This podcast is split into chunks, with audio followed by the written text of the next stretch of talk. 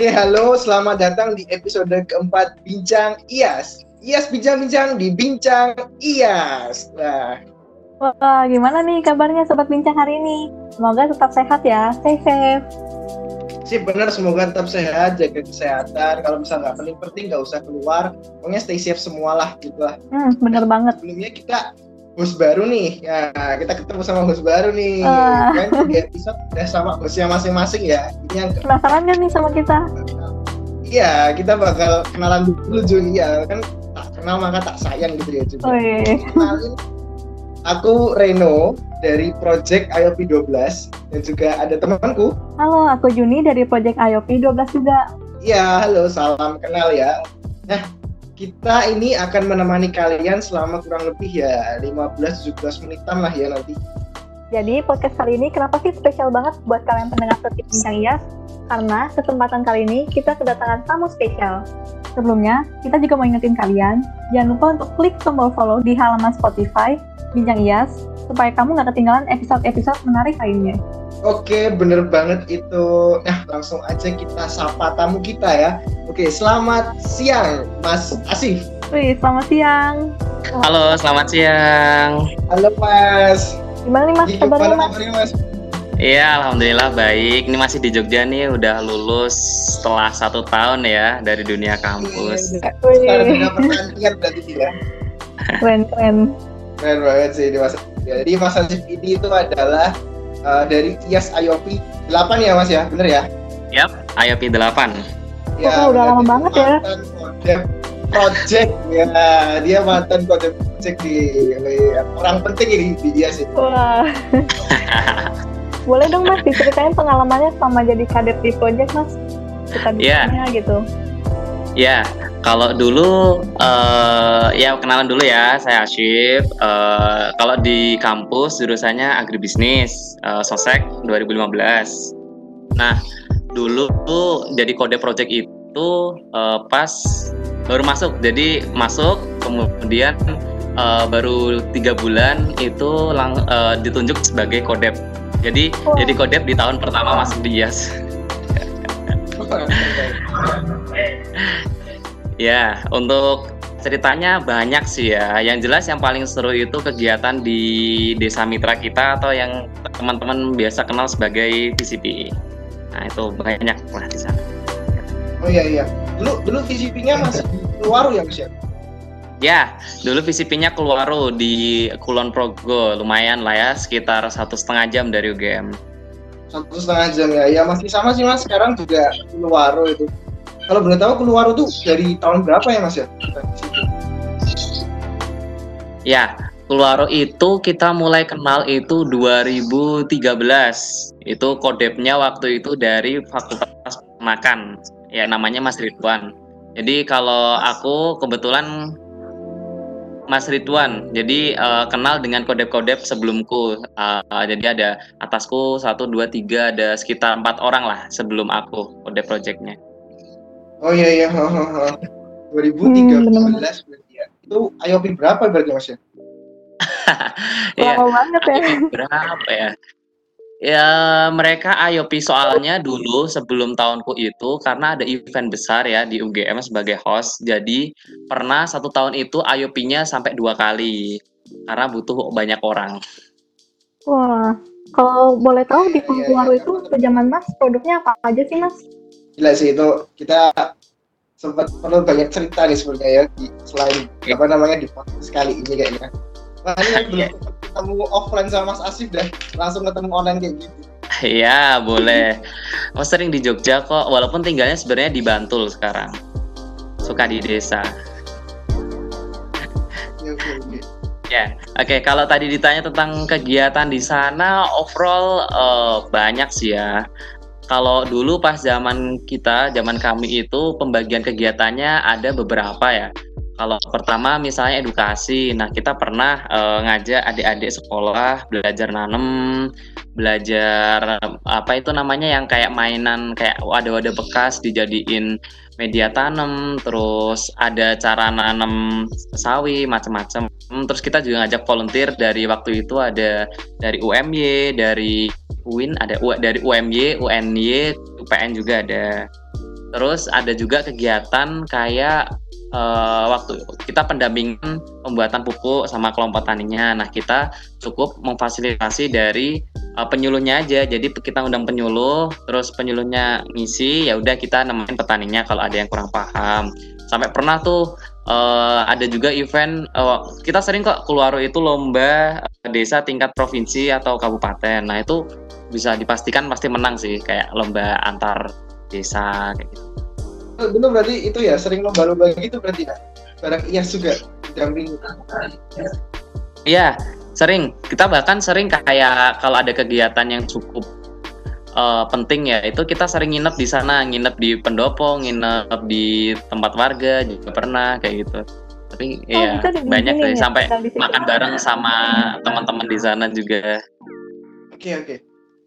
Kalau boleh tahu produknya apa sih mas waktu zaman mas di Kuluwaru produknya ya? Iya. Kalau produknya uh, kita dulu yang kita angkat pernah itu adalah uh, satu pupuk, kemudian ada juga produknya itu di sana itu ada kayak industri rumahan gitu, itu juga pernah kita angkat industri P-nya.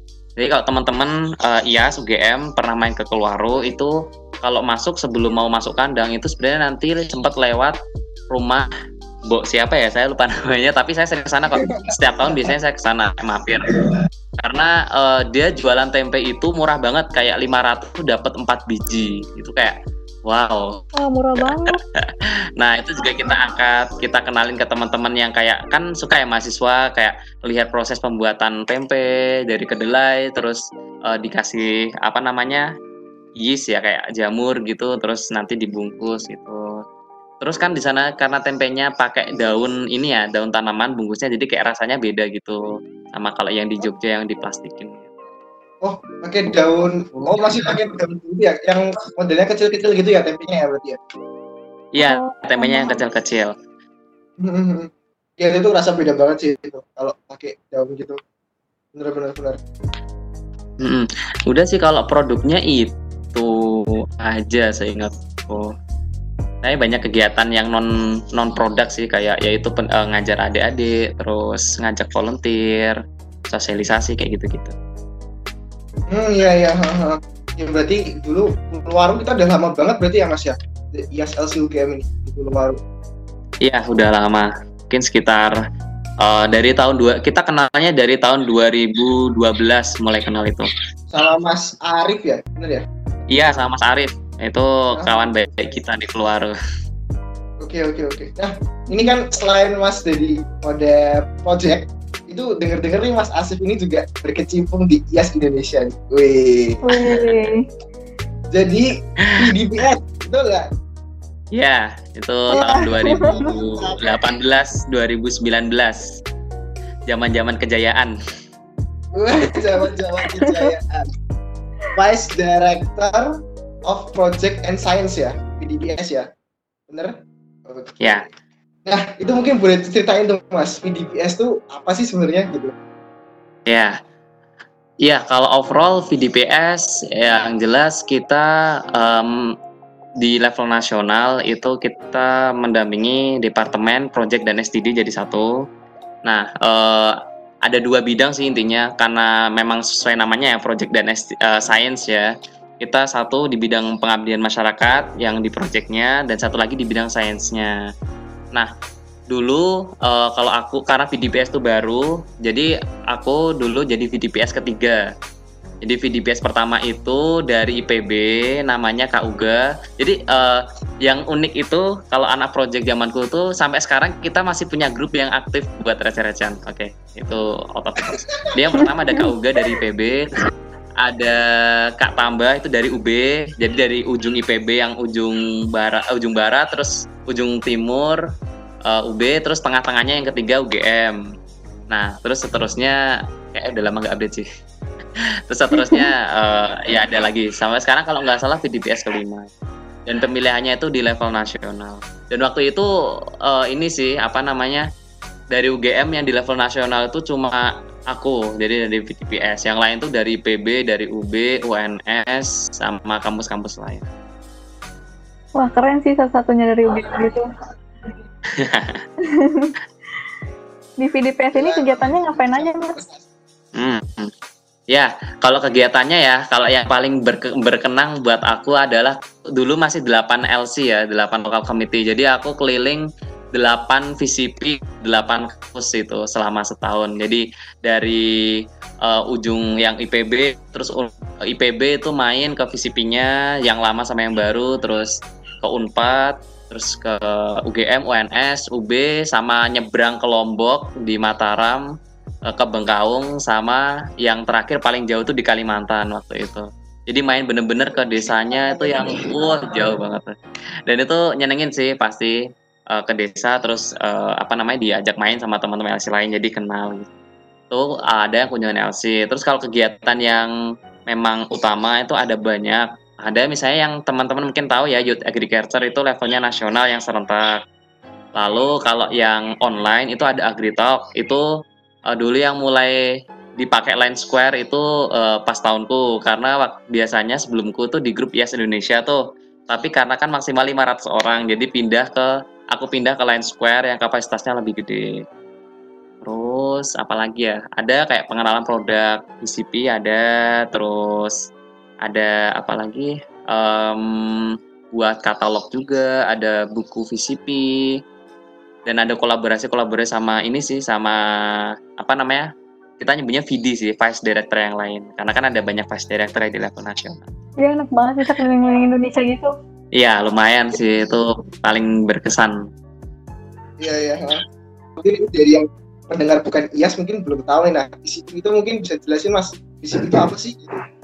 Ya kalau VCP secara umum ya uh, kalau ini uh, udah nggak di dunia ya sudah dua tahun nih aku aja tapi semoga nggak beda jauh ya gambarannya ya kalau VCP itu memang village concept project tapi secara mudahnya adalah desa mitra di mana uh, kita mahasiswa yang di IAS itu bisa belajar uh, bersama-sama di desa belajar dengan petani belajar dengan kelompok-kelompok yang lain uh, dan bisa saling share misalnya kita bisa belajar dari kehidupan mereka dari prakteknya Terus mereka juga bisa nanya tentang katakanlah teknologi yang baru atau ilmu yang baru yang ada di dunia kampus itu bisa kita share kayak gitu. Intinya media untuk saling belajar uh, terutama di, di, di bidang pertaniannya. Tahu eh walaupun kenyataannya di semua LC itu punya karakter masing-masing. Ada yang pertanian banget, ada yang perikanan banget, ada yang kehutanan juga, macam-macam sih. Agro kompleks intinya. Itu kan berarti tiga, tiga berarti ya Mas, tiga poin penting berarti ya itu ya. pertama pendidikan, ha? terus duanya? Oh iya, kalau ya kita mulainya itu ada ada tiga ya. Satu ada pendidikan, ada pengabdian masyarakat, lalu satu lagi itu uh, apa ya? Uh, ada semacam ekonomi tapi lupa istilahnya karena udah dua tahun ya dan nggak tahu ada perubahan atau enggak kalau dulu kalau zamanku memang pendidikan ada pengabdian masyarakat sama satu lagi itu semacam uh, community empowerment ya uh, economic development gitu ya, beda tiga uh, berarti tiga itu berarti ya. Kalau itu memang pas banget kalau di VCP itu kita ada tiga hal tersebut ya yang kita angkat di uh, VCP masing-masing. Tapi mungkin bakal ada salah satu uh, poin yang menonjol gitu ya mas ya berarti ya. Yang setiap apa LC itu punya kelebihannya masing-masing.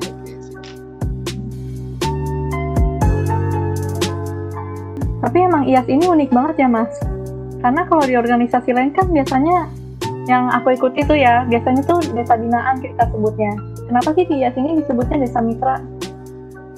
Ya, ya, oke.